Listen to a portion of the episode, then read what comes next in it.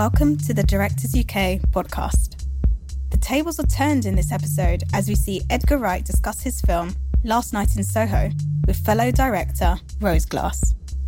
A while ago, Rose was interviewed by Edgar about her debut feature, St. Maud, and you can hear that conversation by scrolling back in our podcast feed. But back to Last Night in Soho, Edgar spoke to Rose about coordinating complex scenes, Dracula O'Clock, and how the team got that shot in Haymarket in the bag. We hope you enjoy the podcast.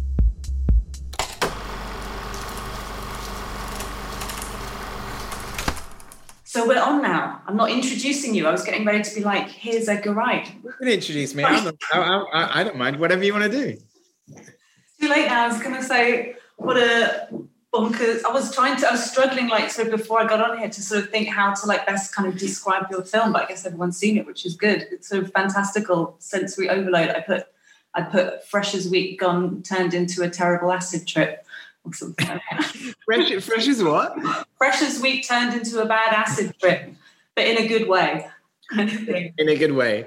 Yeah, no, definitely. I loved it. It was, um, it's, I sort of I watched watched it again today just before we spoke, and I just um, yeah, I forgot quite how kind of uh, yeah the sensory overload part of it is, which I so enjoyed seeing actually in the cinema for a change these days.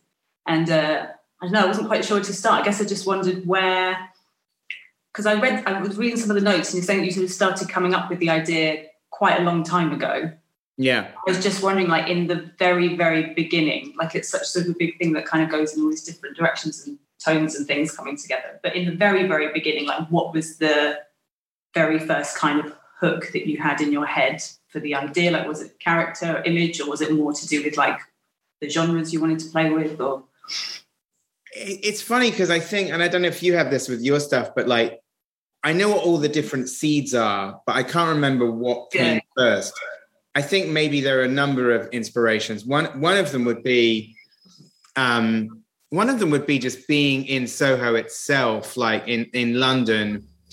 You know, obviously Soho, as we all know, is at the center of the film and TV industry, but also it's the sort of place where for hundreds of years, like kind of artists and the criminal underworld have mixed, or there's been, you know, the sort of that that that very kind of blurred line between kind of like the high arts and the sort of the the the darker side of town.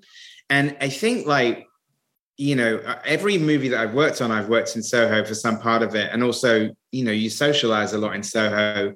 So I started to think after a while that I'd spent more time in Soho than any like flat in London I'd ever been in. You know, just in terms of like and also just working in the industry a lot of time here like at night and late at night and feeling that kind of energy change yeah. but i think i think that's sort of one of the main inspirations and there are a number of them was just the feeling of when you're in old buildings and if you're like this but i can't i'm the sort of person a bit like eloise in the sense of i just start to think about what these walls have seen and uh, I think it was when when me and Simon were writing Shaun of the Dead on Berwick Street. We were writing it next door to a walk-up brothel, and so it was that thing where it's kind of just an interesting thing where you're writing a screenplay, and it's like in Soho. I mean, it's not really the same in other cities in the world. Maybe like Paris or like San Francisco has similar things, but it's that thing where it's all just kind of like next door to each other. Like directly opposite the Groucho Club is is like a, you know a, a brothel in you know in plain sight and I always thought that was something that was just interesting about Soho, where it sort of seems like a square mile where like the general rules don't really apply. Yeah, it's sort of like you stepped into like a parallel thing. It's still the one bit of London that even if I go there all the time, I get completely lost. Like it took me years. It's like a labyrinth kind of thing. It's very trippy. And only only through this movie have I learned several different acronyms yeah.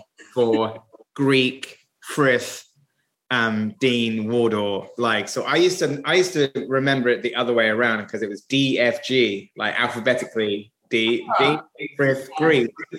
But um, but that was one that was one sort of thing about just thinking of like the ghosts of the past in, in lots of different ways. Yeah. And the line that Diana Rigg says in the film, where she says, "This is London. Someone's died in every room in every building in this whole city." I mean, I, I believe that. I'm not saying murdered in every room, yeah. like somebody's probably died in every building in London. Let's let's face it. And and I, I, you know, so there's there's that sort of part of it, and then the idea of like the two different ideas of what ghosts are is there's the more traditional idea of like ghosts being souls left on earth in torment or with unfinished business or just the idea of ghosts themselves or any paranormal activity being the residue of an event yeah. you know of a traumatic event like a murder would leave some kind of residue in the air. So there's there's all that part of it and then that was coupled with more personal things as well is i'm from somerset I came to London when I was 20. I didn't know anybody. I like didn't have any money. It felt like such a cold and forbidding city to start with. And and then on top of that, my my mother, like she studied kind of like fashion at college.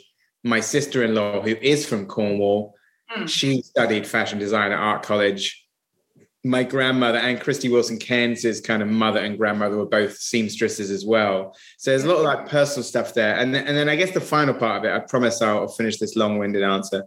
The final part of the inspiration was just being obsessed with the 60s as a kid. I was born in 1974, but my obsession with the it was that having that weird thing of like nostalgia for a decade that you mm. never lived in, and the idea that maybe you missed out. And so through my parents' record collection, which was quite a slim box of records from like 1964 to 1972. They seemed to stop buying music when my older brother was born. Yeah.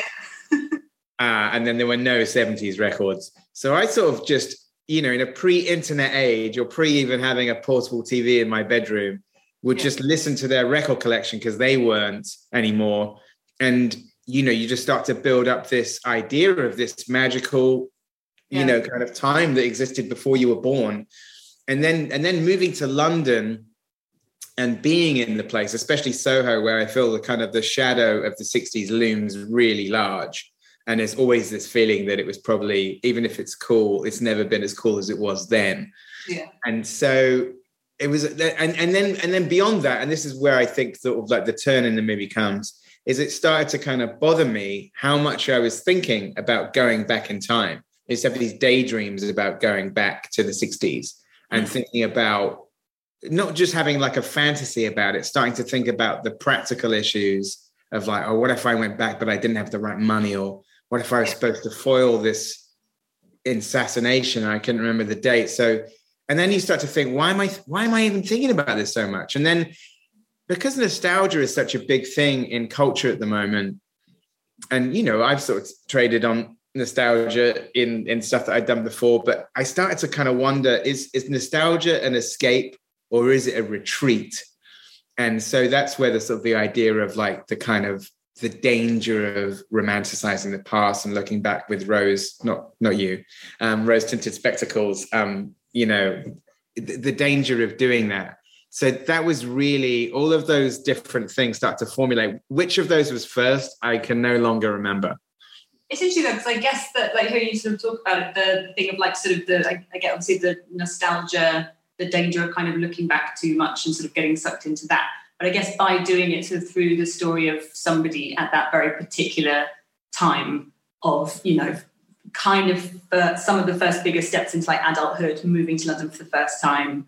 Um, it's there's sort of like fantasies as well that you sort of have obviously growing up. So it's sort of like fantasies from different directions of the past, of like nostalgia, but also fantasy of like what your life's going to be, and sort of you know dreams of big lights, and sort of you know any anyone who sort of dreamt about particularly being in you know the arts, sort of film and things like that, or theatre. So it felt it's um I don't know. Watching it, I was kind of like, is this is this also like a sort of a maybe an abstracted version of like Edgar's journey into like film industry sort of thing with like sort of think about all these things that you want to do. And then quite often when you start to get a bit closer to them, I guess particularly at that sort of like turning point age, like studying university or film school or whatever it is you're doing, um, often things when you sort of start to get a bit closer to them they don't quite look like how you pictured or thought they would. Yeah. retreat. I don't know. No, I, I think it's exactly that. It's that thing of being humbled.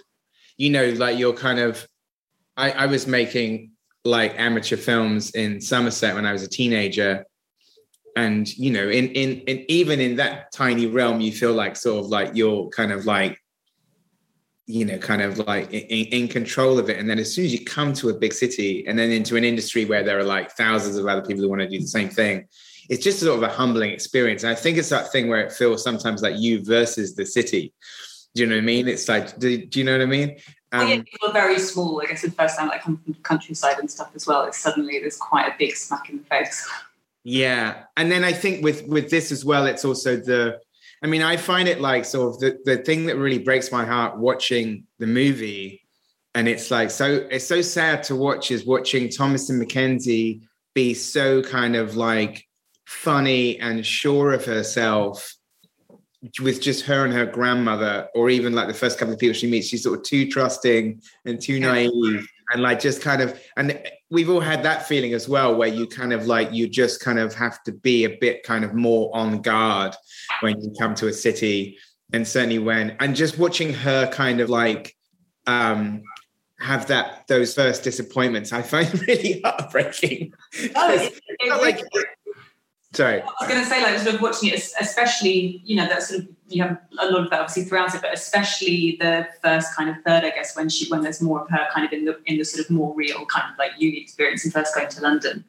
You just kind of like, I find that it's, it's fun because like watching the film, I felt like even as things get sort of like the most sort of fun and wonderful and fantastical, like her first sort of like nights where she goes on the weird trips and, and Anya and Matt kind of come in, um, you're sort of always kind of wondering what the, it's it's a nice feeling in having watching something so fun, but then also just going like, oh, oh no, oh no, don't do this, don't do that, and you worry for her so much, and she's got so much weird energy. I, I, think there's that thing, and I think this about Soho and, and, and what kind of, I guess, inspired some of the 60s part of it. Mm. It's just this idea that, like, and this could happen in any city, but I kind of equate it to kind of London and the West End, is that like sort of just one one left turn can sort of turn to sort of disaster and tragedy. Yeah. And it's even like the thing, the idea that like Sandy, Anya Taylor Joy's character, is in the right place. Yeah. at the right time, but meets the wrong person. And me and Krysty always used to talk about it. as the sort of, it's almost that, I mean, I always feel that when I, and this was another sort of couple of inspirations for it was number one was like um there I used to I had this book uh like this coffee table book that was given to me called Hammer Glamour that was about all of the actresses in the Hammer movies. And it's all their publicity shots and it's this glossy coffee table book. And as a Hammer horror fan I was like oh this is this is great. And I was reading and then I started to, to read the biogs of the actresses. I was really struck by the fact that like maybe like a third of them ended in tragedy or their careers were sort of cut short for a number of reasons.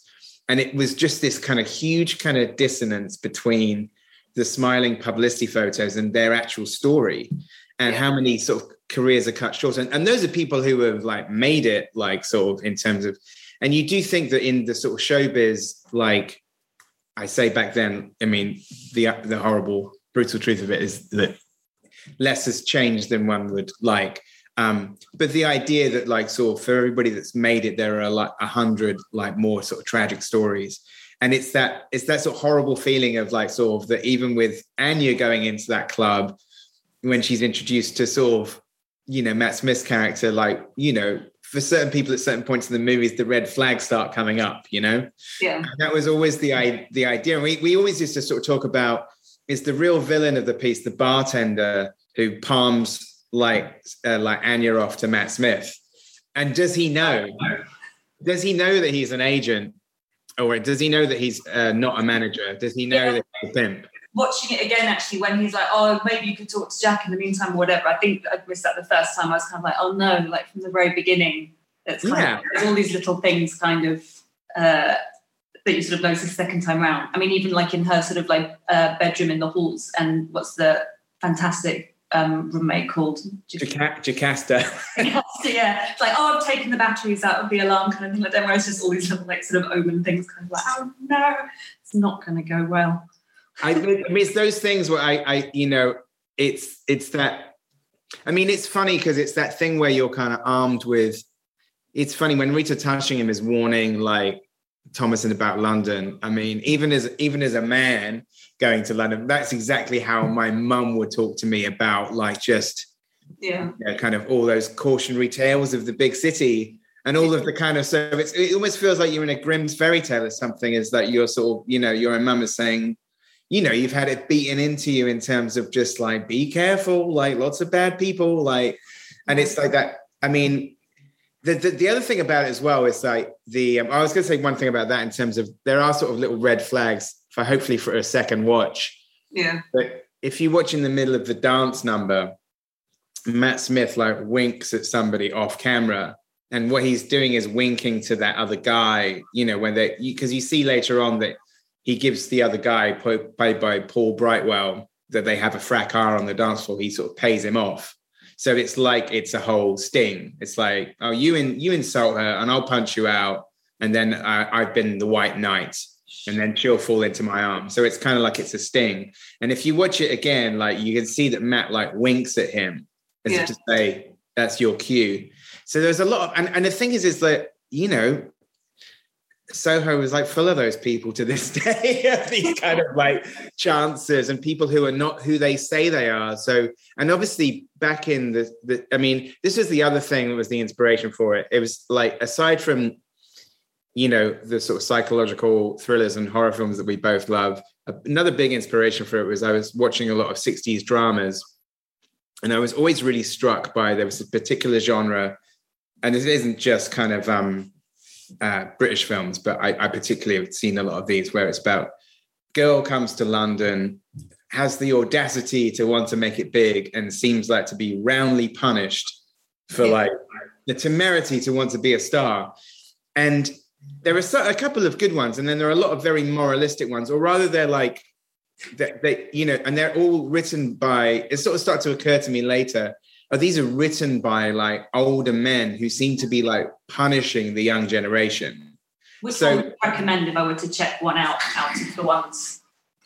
Well, I mean, something like I mean, it like so there were some ones that I showed at like um I mean a, a like a, not a, a, good one, but kind of a um bizarrely I, I call Miss Collins after there's a there's this is not a good film, but it's kind of exactly in this genre. It's called Secrets of a Windmill Girl and it stars Pauline Collins. And that's why that's why Diana Rigg's character is called Miss Collins, is because I, I just na- named it after Pauline Collins because she was in that film. I mean, that's like sort of like a, a, an example of a very sensationalistic film where the, the, the, advert would say, ripped from the headlines, the secrets of the windmill girl. I mean, there's another one, there's a, a really great book um, by Patrick Hamilton who wrote Gaslight, it always amazes me that that became like a sort of global phrase from that film and play. Yeah, uh, he wrote this book called Twenty Thousand Streets Under the Sky, which is yeah. is really great, like like trilogy of novellas set in like twenties Soho and Fitzrovia. And there is a movie like made in the sort of sixties of one of the books, and the movie's okay, but it it rattles through in like a hundred minutes what it takes a whole book to do. So and and the net result of that is it feels very kind of like like just um exploitative in a way that it's like it's punishing the lead character. Yeah. And so I was really sort of struck by those films and I thought, well, maybe there's a way to do a dual narrative where you have the 60s, you have that story, but it's seen through the eyes of a modern girl coming to London. And then in it, like, and then subvert everything at the same time. But that was sort of where the kind of like those cogs started to come together. And then, seen... sort of, so, but and then if you have an idea of sort of wanting to have those two sort of dual time periods, was it then kind of uh, were you immediately thinking time travel or psychosis or sort of um, supernatural? did you have like a clear idea of like how like the mechanics of that stuff would work? Like, did you yeah. When when did um when did you team up with Krysty? Well, um, so in the uh, with the first um, the first part of the question, so so I guess the idea was always like it was like she has a supernatural gift in terms of that she feels like things so much more vividly than anybody else. And in a way, whatever she's been experiencing in Cornwall is nothing compared to the sort of sensory overload of London. And yeah. then when she's in that room, a room that has kind of like right. sort of haunted by the events that, and in a, in a weird way, it's like not to get too kind of like so um, spooky here, but my mother is very like sort of supernaturally switched on in that she Yeah. feels presences and and when I was growing up had seen like maybe more than one ghost in our house and I was never like skeptical of that at all I me and my brother were always very open to the idea and maybe as young horror fans envious of the fact that she Yeah. had a ghost and we hadn't but at the same time even as a 10 year old I probably didn't go into the playground the next day and saying, Hey, my mum saw the ghost of a hanged woman in our living room because I, I knew what people would think of that. So, so there was so, and, and then on top of that, I think sort of like both like my my mum and also maybe me is once you sort of have the knowledge of that, then when you have dreams and it's like I dreamt about this person, or that I dreamt about this person last night, or that you're somehow regressing in your dreams. So it was always this idea that she's kind of so kind of like supernaturally connected that in her dreams she starts to kind of Yeah. she live, is reliving the experiences of the former occupant so that was always there in the kind of the story was always there and actually by the so i had started formulating this for like 10 years and i had the story and i would often tell people the whole story like it was like a campfire tale. Um, and there was something stopping me from like just writing it more than just the story.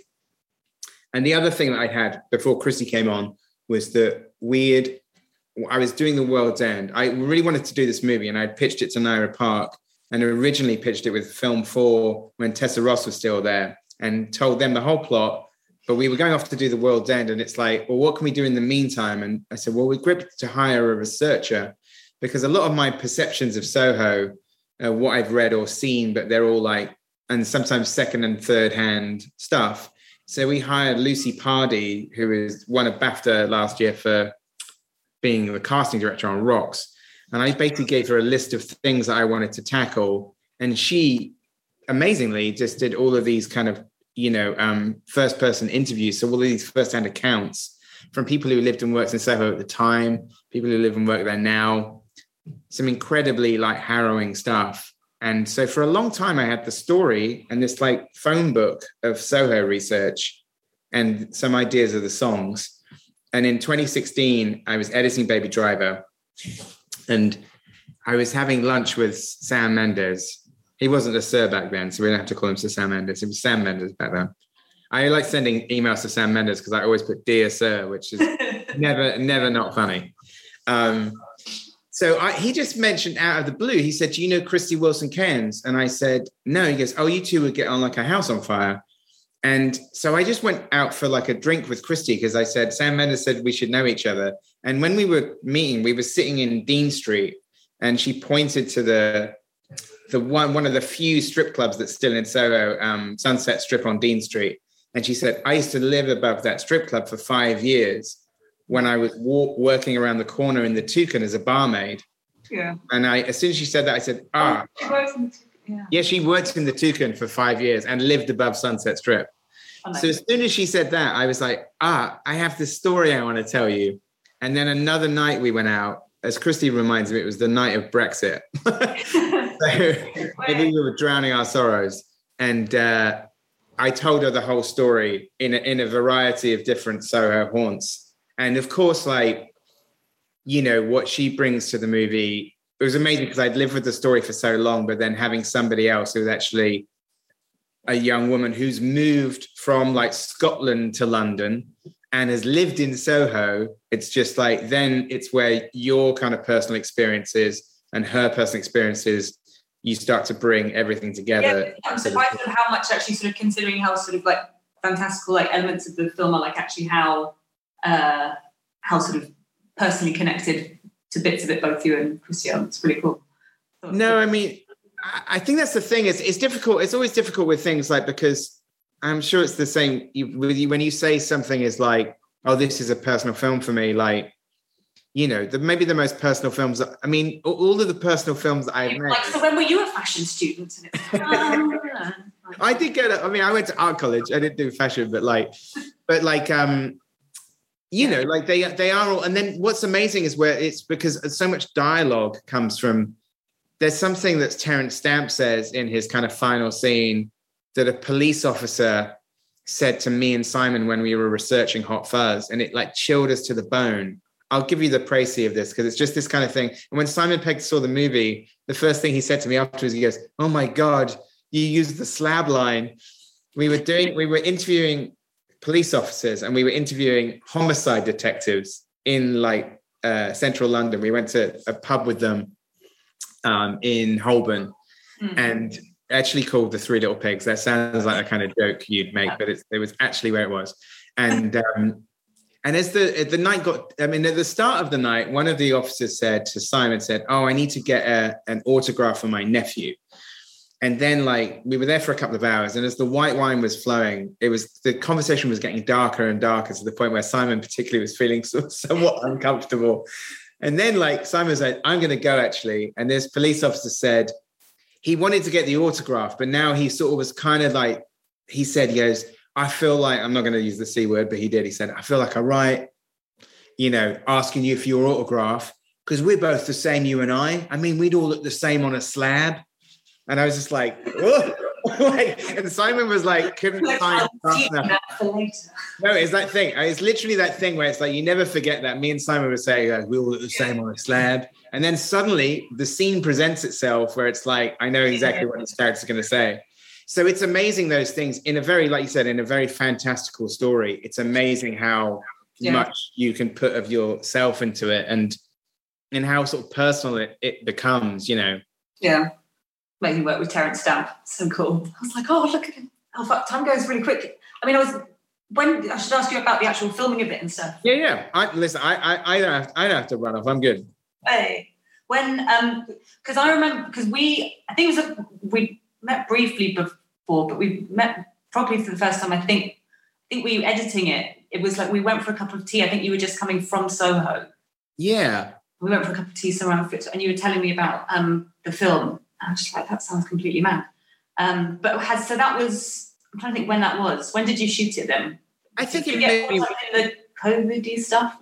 Yeah, we we shot the bulk of it in summer 2019 and yeah. then we basically had test screened the film and we were about to do some you know little reshoot things. Like we um, basically like test screened it and um you know with the studio's approval it's like this is what we want to do. Now, I'm a big fan of doing additional filming because people always think of it as a a negative thing if it's something that's imposed on you that you don't want to do. But like most directors, if you got a second chance to do something or you got to improve a scene with like just one shot, oh god, you would kill to do that. And, and so, oh, it has. I've done it on every film I've ever done, and it is always something because then you can be really surgical about it. It's yeah. almost like the way it's like, you know, animated films. They're kind of constantly like yeah. redoing it, redoing it all the way through. But um, anyway, so then COVID struck, and then we basically had to down tools, and I was I was I was terrified that the studio would say, "Oh, we don't know how long this is going to go on. You may as well wrap it up." But we just waited it out, and so we then had this surreal experience of we we did some reshoots. It was we were one of the first films to come back in the UK, and uh, and we couldn't shoot on location, so we had to go to a studio. and We had to recreate one or two sort of locations on in the studio, which was sort of amazing. Like we did actually build. I mean, this is particularly we built we built the toucan just for one shot. Really? And I said to Krysty, I said, "You got to get down here because there's like it's like the TARDIS. It's like there's this other toucan." Yeah. And I don't know what happened to the toucan set, but it feels like we, you know, it was a, a proper replica. But the thing that was was really it was so the whole it made the whole thing really emotional in a lot of ways because sort of an emotional movie anyway, like for me. And then and then doing the reshoots of the like everybody came back. You do reshoots, you can't get the original crew again.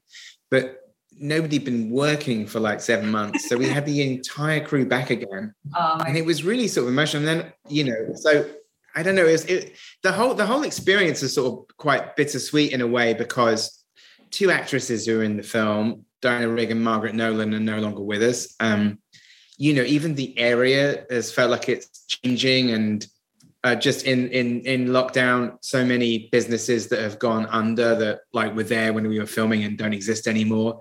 So it, it made something that was already very sort of poignant to me, sort of like quadruply so, you know. yeah, I think anything that happens with this, because I guess we had a similar thing with with Maud of kind of lockdown just sort of happening smack bang in the middle of it, and then suddenly already sort of the film that you're thinking about all the time then becomes weirdly tied in with this whole big global thing. But I mean, I know a lot of people, it was like Saint Maud was like the last film they saw before lockdown. we were in between the first and second one. Actually, no, probably festivals, but yeah, we both squished at the end of lockdowns of, the, of a pandemic. so No, I know. It's- kind of.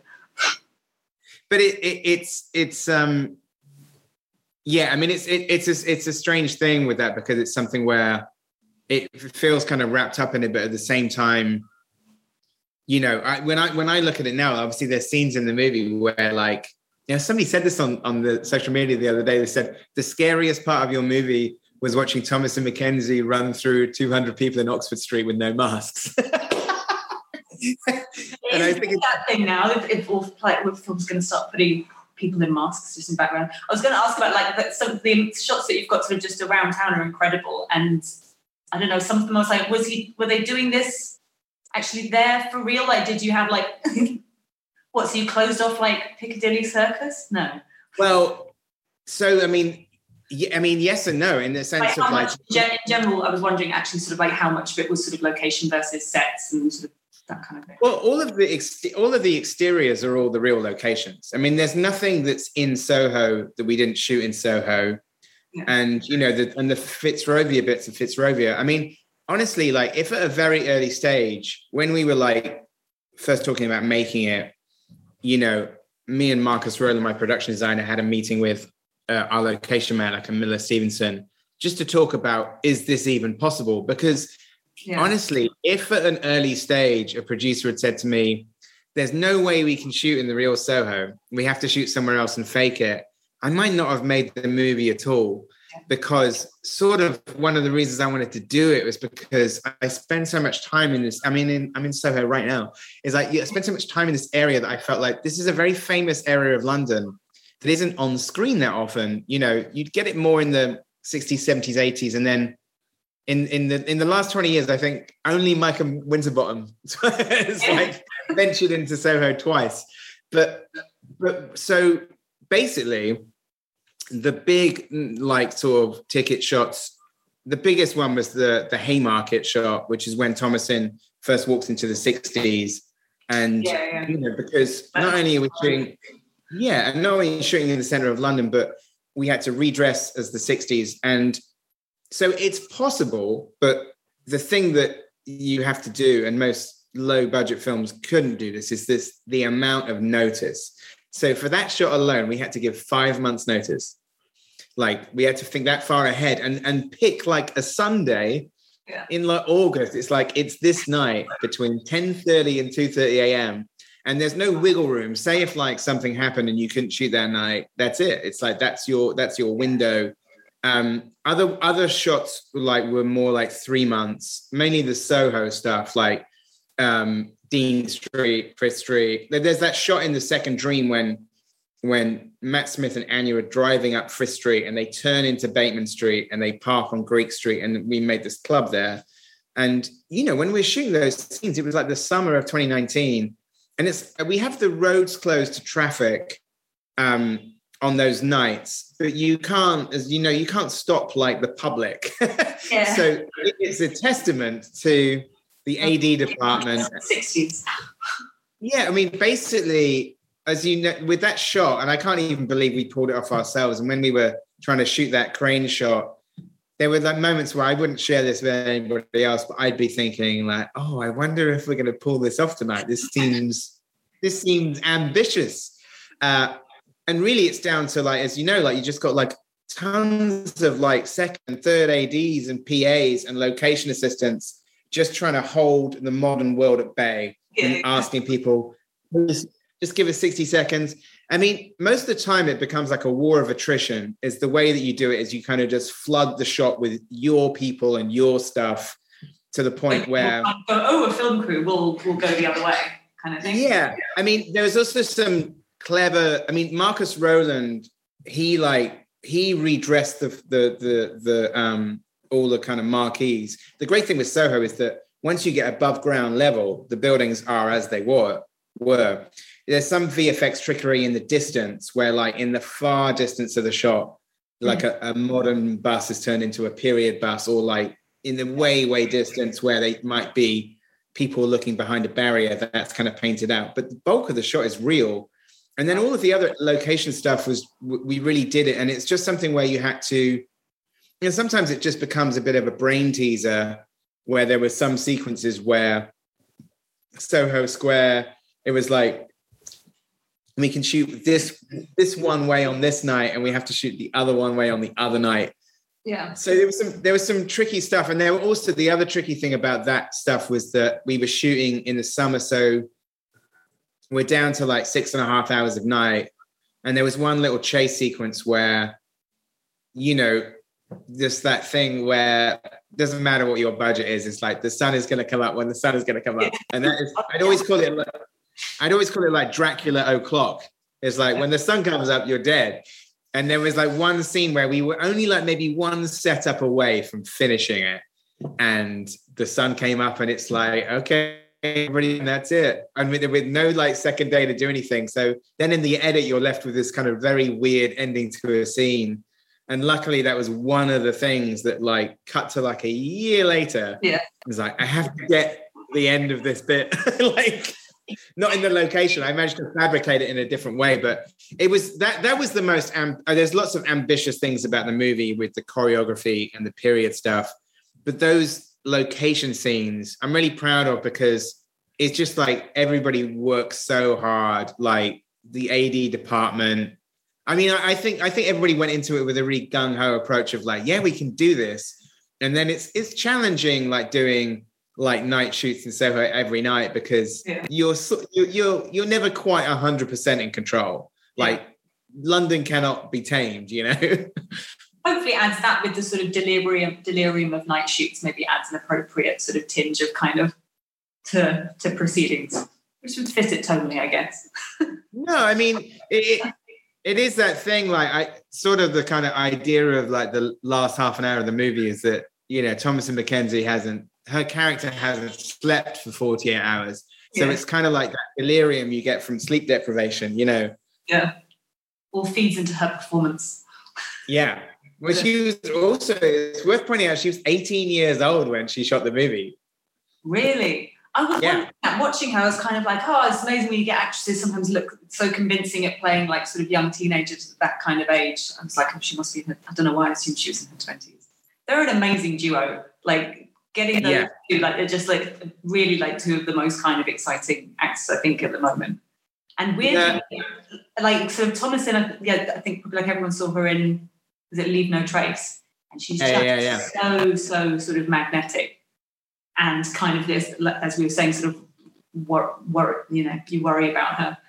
Um, and then Anya, Anya Taylor Joy's just had like this, it's sort of like weird in a way. It's sort of, I thought it seemed watching it, it seems almost like a kind of weird, nice meta thing for her character in that she's had such a sort of meteoric kind of starry thing happening, sort of kind of, kind of in the middle of, because I guess like Queen's Gambit and stuff all went, went bonkers, like when you guys were in post would that have been? So kind of Yeah. sort of before all that happened, and now when you see it, it's like, oh, I don't know, it's weird. No, it, it, what's also interesting it was that thing where I I had met Anya um, six years ago, after, just after The Witch. Even though I hadn't written a word of the Soho screenplay, I met her in Los Angeles after she was at Sundance. So I'd seen it at Sundance. I was on the jury that year, Yeah. and we gave Robert Eggers Best Director. And um, and I I you know it's funny. I was watching the film, even though I hadn't read the script. I was saying she should be in my Soho movie, and I had coffee really? with her. Yeah, I had coffee in Los Angeles, and much like Krysty, I like told Anya the whole plot of the movie over coffee, and she was like, "Oh, whoa, I want to be in that movie." And I said, "Well, as soon as I've got the script, I'll send it to you." But originally, I was thinking about Anya playing Eloise, and then over the years, That and makes especially when, well, basically, I was wondering, like from The Witch, I was kind of like, wow, imagine the girl from The Witch doing kind of like sort of 60s kind of cool stuff. But Well, I think by the time that we'd written the screenplay, it I'd seen Yeah. her in three years of movies and seen her sort of grow up on camera and also started to see her become like she's got very like sort of just like this movie star kind of like presence. Yeah. You know, you know, Thomasin and, and Anya have like different energies in a, in a great way. And it seems like so Anya Taylor Joy, you could slot her into a film. You could slot her into a film from the 60s or the 20s, or yeah. she would be a silent movie star. Yeah. You know, and so I was a bit it's like completely sort of real, like completely sort of like of now and tangible, and I don't know if that's a good way to describe it, but yeah, I think it was just that thing. Is I I just had the sense that Anya would be great playing the Sandy part, and I was a bit worried when I sent her the scripts that she might balk at the idea that like, oh, you're sending me like the second lead, but no, she said, oh, I'd actually love to play the Sandy part.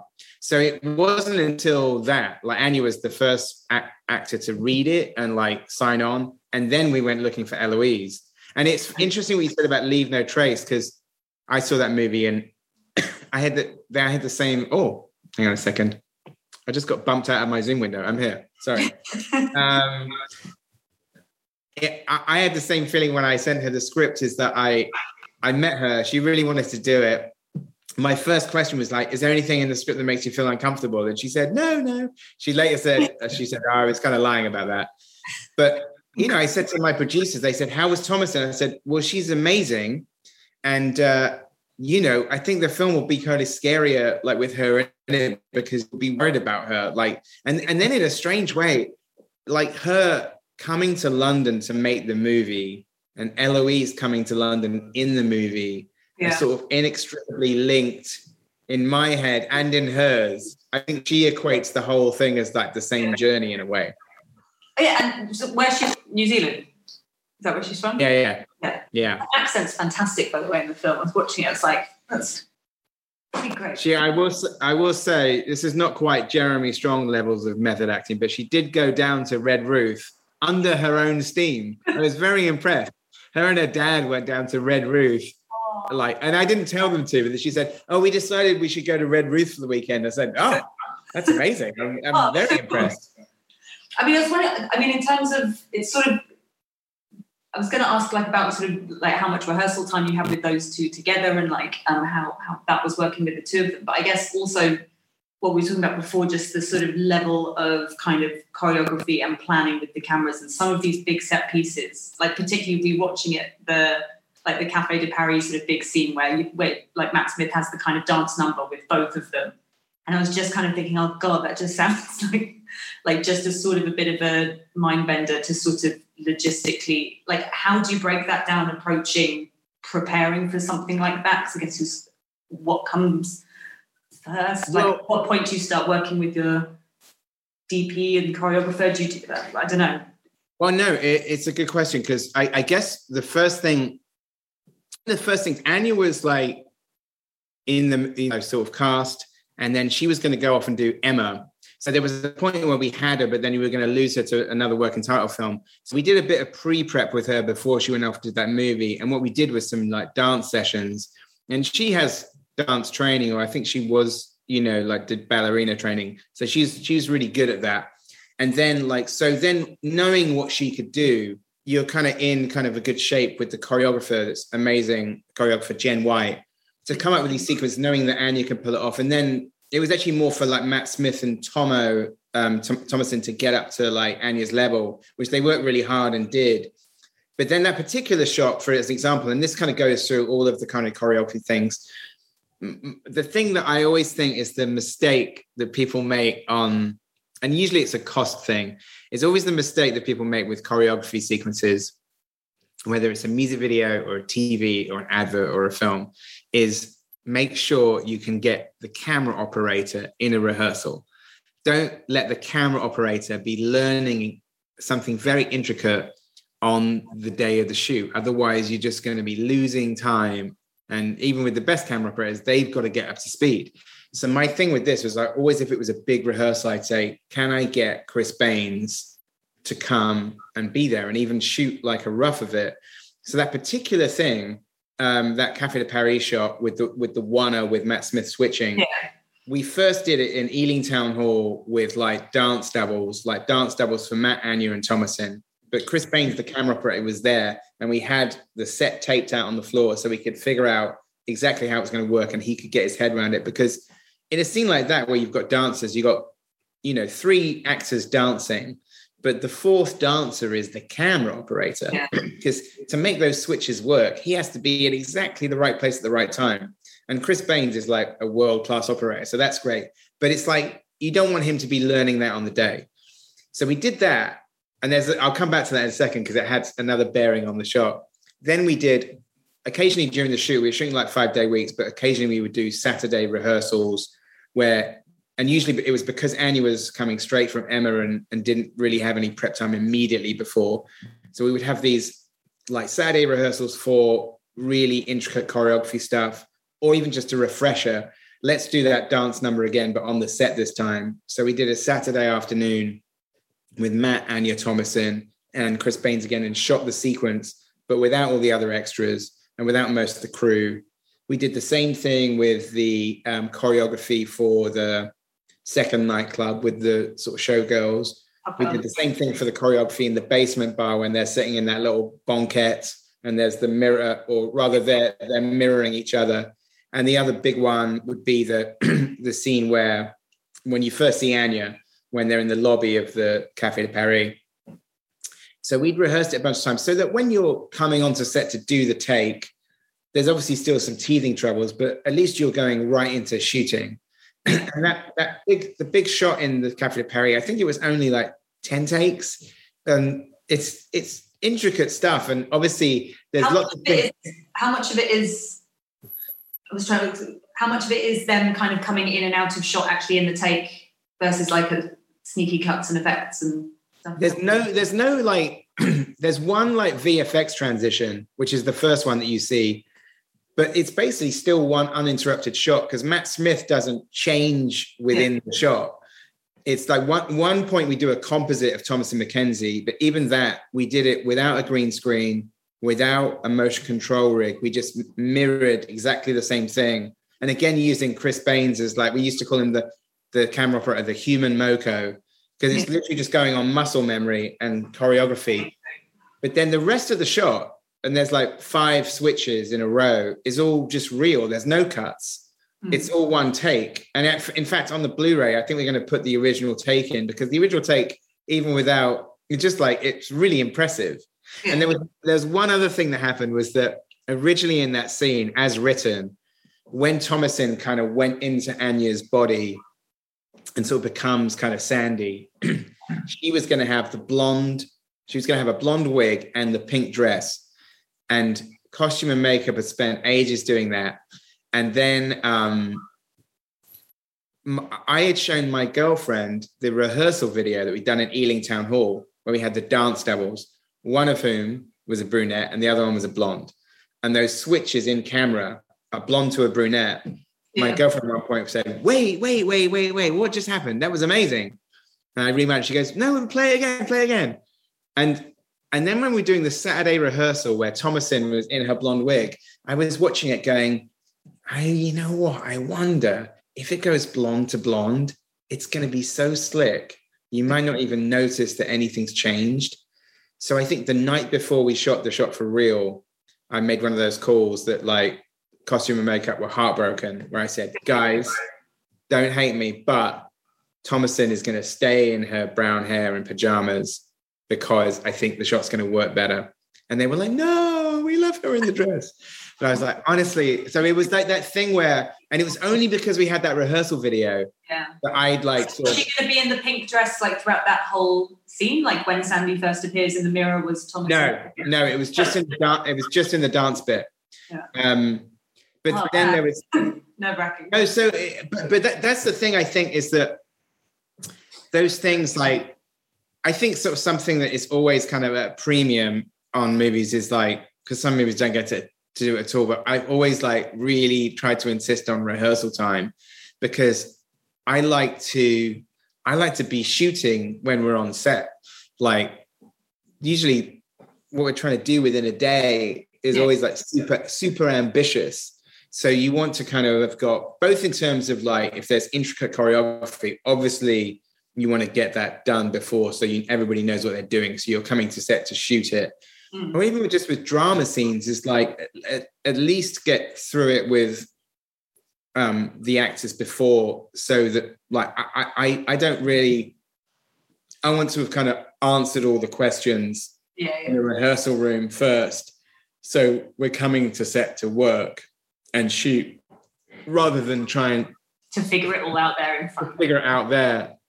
I don't think if people sort of know what they're doing already, then one is more efficient. But then I guess also sort of I don't know if, if you've got a safer base to work from, then occasionally if a nice surprise happens or not a nice surprise happens, and you have to kind of like think about it quickly. It needs to know all the answers and what's most important, I guess. No, no, absolutely. It's like you at least you're coming from a basis of like we all know what we're doing, and then if something magical happens, or or there's something where you're running out of time and you have to kind of think of another way out of something, like at least at least you're still at least you're still starting. I, I mean, there's different people work in different ways, and obviously some of the greatest directors of all time, somebody like Robert Altman is somebody who who didn't come to work with a plan and sort of just says, let's see what happens and stuff. But I, i'm you know, I, I sort of have to, and then maybe it's having come from, you know, doing like when I was doing low budget stuff or even doing TV, you sort of had to go in with like a, a game plan. Yes. Like so, especially if you were trying to do something that was ambitious and you didn't really have the time or the money to pull it off.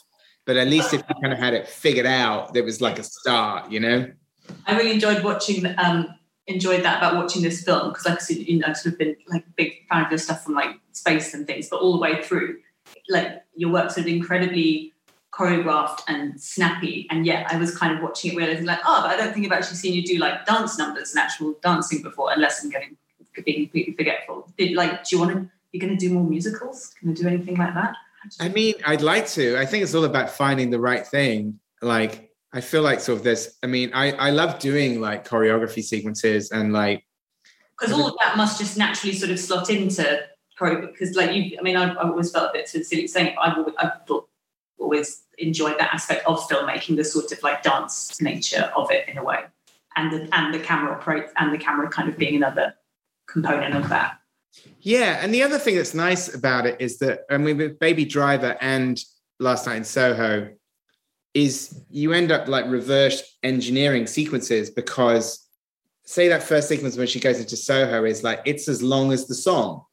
So and you know when she puts the needle down is like so you kind of go through and saying so you know that by the time you get to that last chorus, yeah, you have to be in the club. So then it, it is an interesting thing where you're putting you're putting kind of limits on yourself in terms of the choreography, and sometimes you kind of come up with like so you've sort of worked out roughly what areas of the song things are happening. So these are the hero things to hit. And then within that, you know, with the choreographer and then with the actresses, you're sort of saying like, we need to kind of be here for this beat. So then if there's like there's choreography and maybe there's some other things to work out. So even like Thomasin McKenzie walking across the street, you want to get into the it's the first chorus. So you want to get into the next verse when she starts walking down the stairs. So it's like how long does it take to cross the street? Oh, it takes this long. So we've got some time in the middle. Well what if she stops and the camera goes around her? So then you're doing it in collaboration with the choreographer and the actor like sort of like it's like it's it's very tightly choreographed and then occasionally it's like there's some you know, we can do something else here. here. Let's do Yeah, you've got like four four beats to kind of vamp or something like that. But it is an interesting thing. So in, in some ways, it does reduce waste because you're not shooting more than you need because this is the length of the song. It was it was one of the sort of saving graces on Baby Driver is there's those car chases are really complicated and yeah. intricate, but they were always like they were always like hemmed in by the length of the song. And it's like it can't get any longer than this. So i don't know. I mean i do really enjoy doing choreography and, and I, I, you know i'd love to do a musical if i could find the right thing. And uh but we'll see. Oh here comes laura. We've been waffling then for a long time guess. waffling Well, any waffles, that's absolutely fine. I just wanted to let you know that we're hitting the hour mark. But if you wanted to, to talk a little longer, that's that's absolutely fine. Um, the only question you want, take, you want to take some questions and then and then uh, we've only had one question through so far, and this might be a prompt for people to go, oh yeah, we can ask questions. Um, uh, and I'm gonna I'm gonna say it in a particular way because you might want to kind of talk around it, Edgar. Which is one of our members has emailed in asking about a specific project that you were apparently attached to in the kind of trade news. Uh, I'm not going to mention the specific project because you know these things change, but I guess it's a good question to say, you know, what's next and can you talk about it? Well, I have a superstitious thing, which is like, this is my lesson is to all directors out there. Do interviews about something until it's in the can. like, I always think it's like something where I always like sort of, and I've made this mistake in the past where I've, I've talked about like projects that then don't come to fruition and I'm sort of more embarrassed about having done the interviews than I am about not doing the movie. So um, I, I, w- I would like to pass on that one because I, I sort of become a bit superstitious in old age of like, don't talk about a film that might be made, talk about a film that has been made. That's my lesson to you all. don't jinx it. Well, that steals my last question. I was going. What was your last question? What is it? well, not not specifically that. Just like when you were talking before, it's not actually a good roundup question at all. It was more like a like uh, when you were talking just now about sort of um, choreographing things and and everything being very accurate. And then sort of, and then early when you were talking about um, slotting in the sort of pick up stuff and it feeling a bit more akin to like how animation animation works and I remember watching it both times, particularly that first sequence of Thomasin kind of dancing around in her bedroom. I'm not quite sure what it is. something about the quality of like the way she moves or how you sl- cut it together or something like that. But it, she feels like an animated character, like in a sort of a Disney thing or something like that. Um, so I don't really have a question there other than you're going to do an animation or. well, I mean, I do like do storyboards for everything, and um, I do uh, like the idea of like you can't always do it with with it depends what the kind of film is. But i i like that thing that and i tried to do this with scott pilgrim but i do like that thing that in comics a comic book artist you unless it's kind of garfield but like a comic book artist will draw a different frame for every like moment. And you don't mm-hmm. really repeat kind of like angles. They're always like sort of and i always like felt like i was trying sort of to do that sometimes with my films where you're you're like changing the setup every time because you're you're trying to do visual storytelling. I mean, that doesn't necessarily work if it's a, a big dialogue film and then it's into kind of shot and set up anytime a, a thing happens or a movement. Yeah, maybe it was like with each edit. Like for example, in that opening scene, there are no like repeated shots. It's like each each shot is kind of taking you to the next bit, to the next bit, to the next bit. And yeah. I sort of tr- try and sort of design sequences like that obviously sometimes with performance like you get into kind of like a shot and reverse rhythm but uh, yeah. I, you know I, I do like that thing when you can is that you're you're like trying to sort of do visual storytelling and and making each cut like a new setup if that makes sense if you, so it's not just a case of we'll get coverage of this scene it's actually like it sort of all slots together and takes you on a each shot like a jigsaw kind of thing. Yeah. I mean, in some cases, it's that thing that people like old studio directors used to do as a way of controlling the edit. Because back in the ho- Hollywood in the 40s, like those those directors didn't used to be in the edit. So what they would do is they would oh, really? they would shoot it in such a way. This is like what John Ford and like Michael Curtiz and Howard Hawks used to do. They would shoot it in such a way that it couldn't be edited together in any other way. So they were basically controlling the edit in the way they shot. And I guess in a way, and sometimes you get into problems because you end up screwing yourself over. But yeah. to try and shoot things in a way that there's only one way that it goes together. Um, and that's there are like big pluses to that, and sometimes there are minuses to it. But um, that's yeah, that's sort of the way I like try to sort of do that, but often get a bit too intimidated and like being able to have the safety net going back in. Oh, we've got lots more questions suddenly. Or maybe we, yeah, we can do a, a, little. I mean, I, I don't have, I mean, I don't have to run off if you don't. We can do some uh, uh other questions. hang on, let me read. Uh, do you have any interest in directing TV or longer form stories? So, I don't know if you've seen my TV show Spaced. No, I, I, um, I, I mean, I, I, I, I, I yeah, I mean, if I, it, it would be the same as any film. It's about finding the right story. I think the best TV shows out there are usually by people who it's their like life's work. Do you know what I mean? And so I'm always, I'm always, I like the idea of doing like a longer form thing, but I got to find the thing that I'm like just be so passionate about to spend because you know, like making a movie takes minimum two years, usually like a lot more, and TV shows are the same. So it would it would just depend on the material. Um, the No Space reunion. No, I don't. I I I I wonder whether do people really want to see that. I do, but I mean, before Sunset, It'll all have changed so much. It wouldn't be the same. Do it. I don't know which of these two. Which of these two us too much power here. Hang on. I've got whatever. Whatever. Like um. Um. How did the visual representation of the gentleman ghosts come together? They are so effective and scary and fit in so well to the world of the film. How did you manage this? Says Adam. Well, what what I wanted to do was um is there's something that kind of a lot of people who are like um victims of trauma uh, as a coping mechanism some people have chosen to not remember and it was something that kind of in the research it was something that kind of went through a lot of it and it has a, a link to um, the sleep paralysis phenomenon as well with like faceless figures and so it was this idea about the the you know, Sandy has chosen to forget the faces of these men. And it was something that kind of like in reason, sort of really like an understandable coping mechanism, but also something that's kind of very disturbing. And so, but in shooting them, and there's obviously kind of like the, it, you know, there's links to sort of artwork. Like a lot of people have mentioned, like Francis Bacon as a sort of an influence, which maybe okay. that's subconscious but but so but how we did it though is we shot them for real basically. So they're really guys in prosthetics and they're also like their their their costumes are entirely gray. So they were like in gray costumes and gray and they had prosthetics over their eyes and mouth. And then um, the wizards at Double Negative, they make the kind of like the sockets more sunken. So they made them more sunken. But you and didn't then also, completely covered over yeah, they did. Towards towards the end of the shoot, I think the VFX supervisor felt so bad for the guys. He said, "He goes, don't worry, you can shoot them without there." like I think towards the end of the shoot, we started so to abandon you, that. Could they see, or did you have like sort of like runners as like wranglers for all of these kind well, of lines?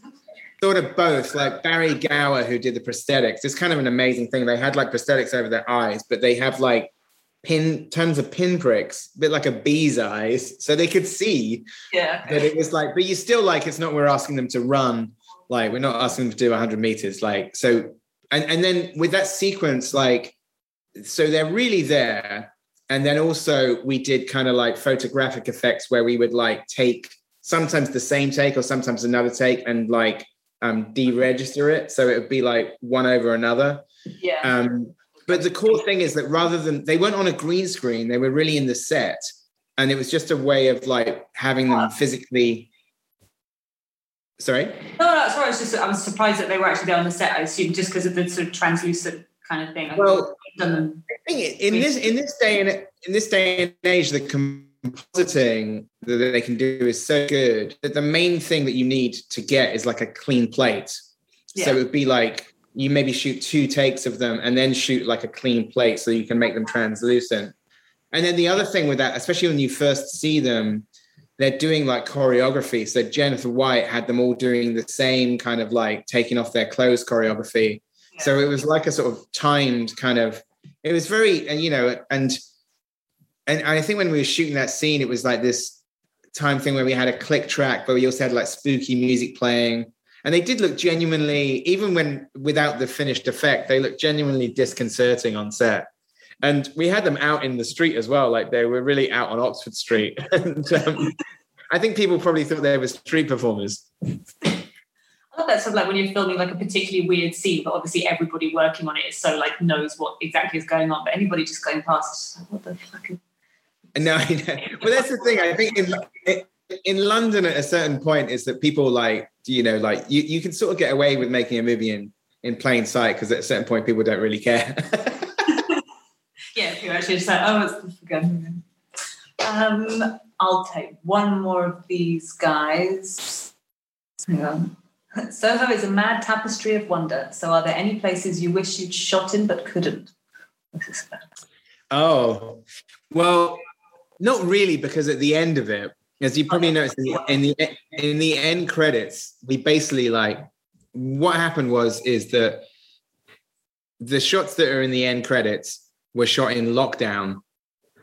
Um, I, I, I you know, like live. Yeah.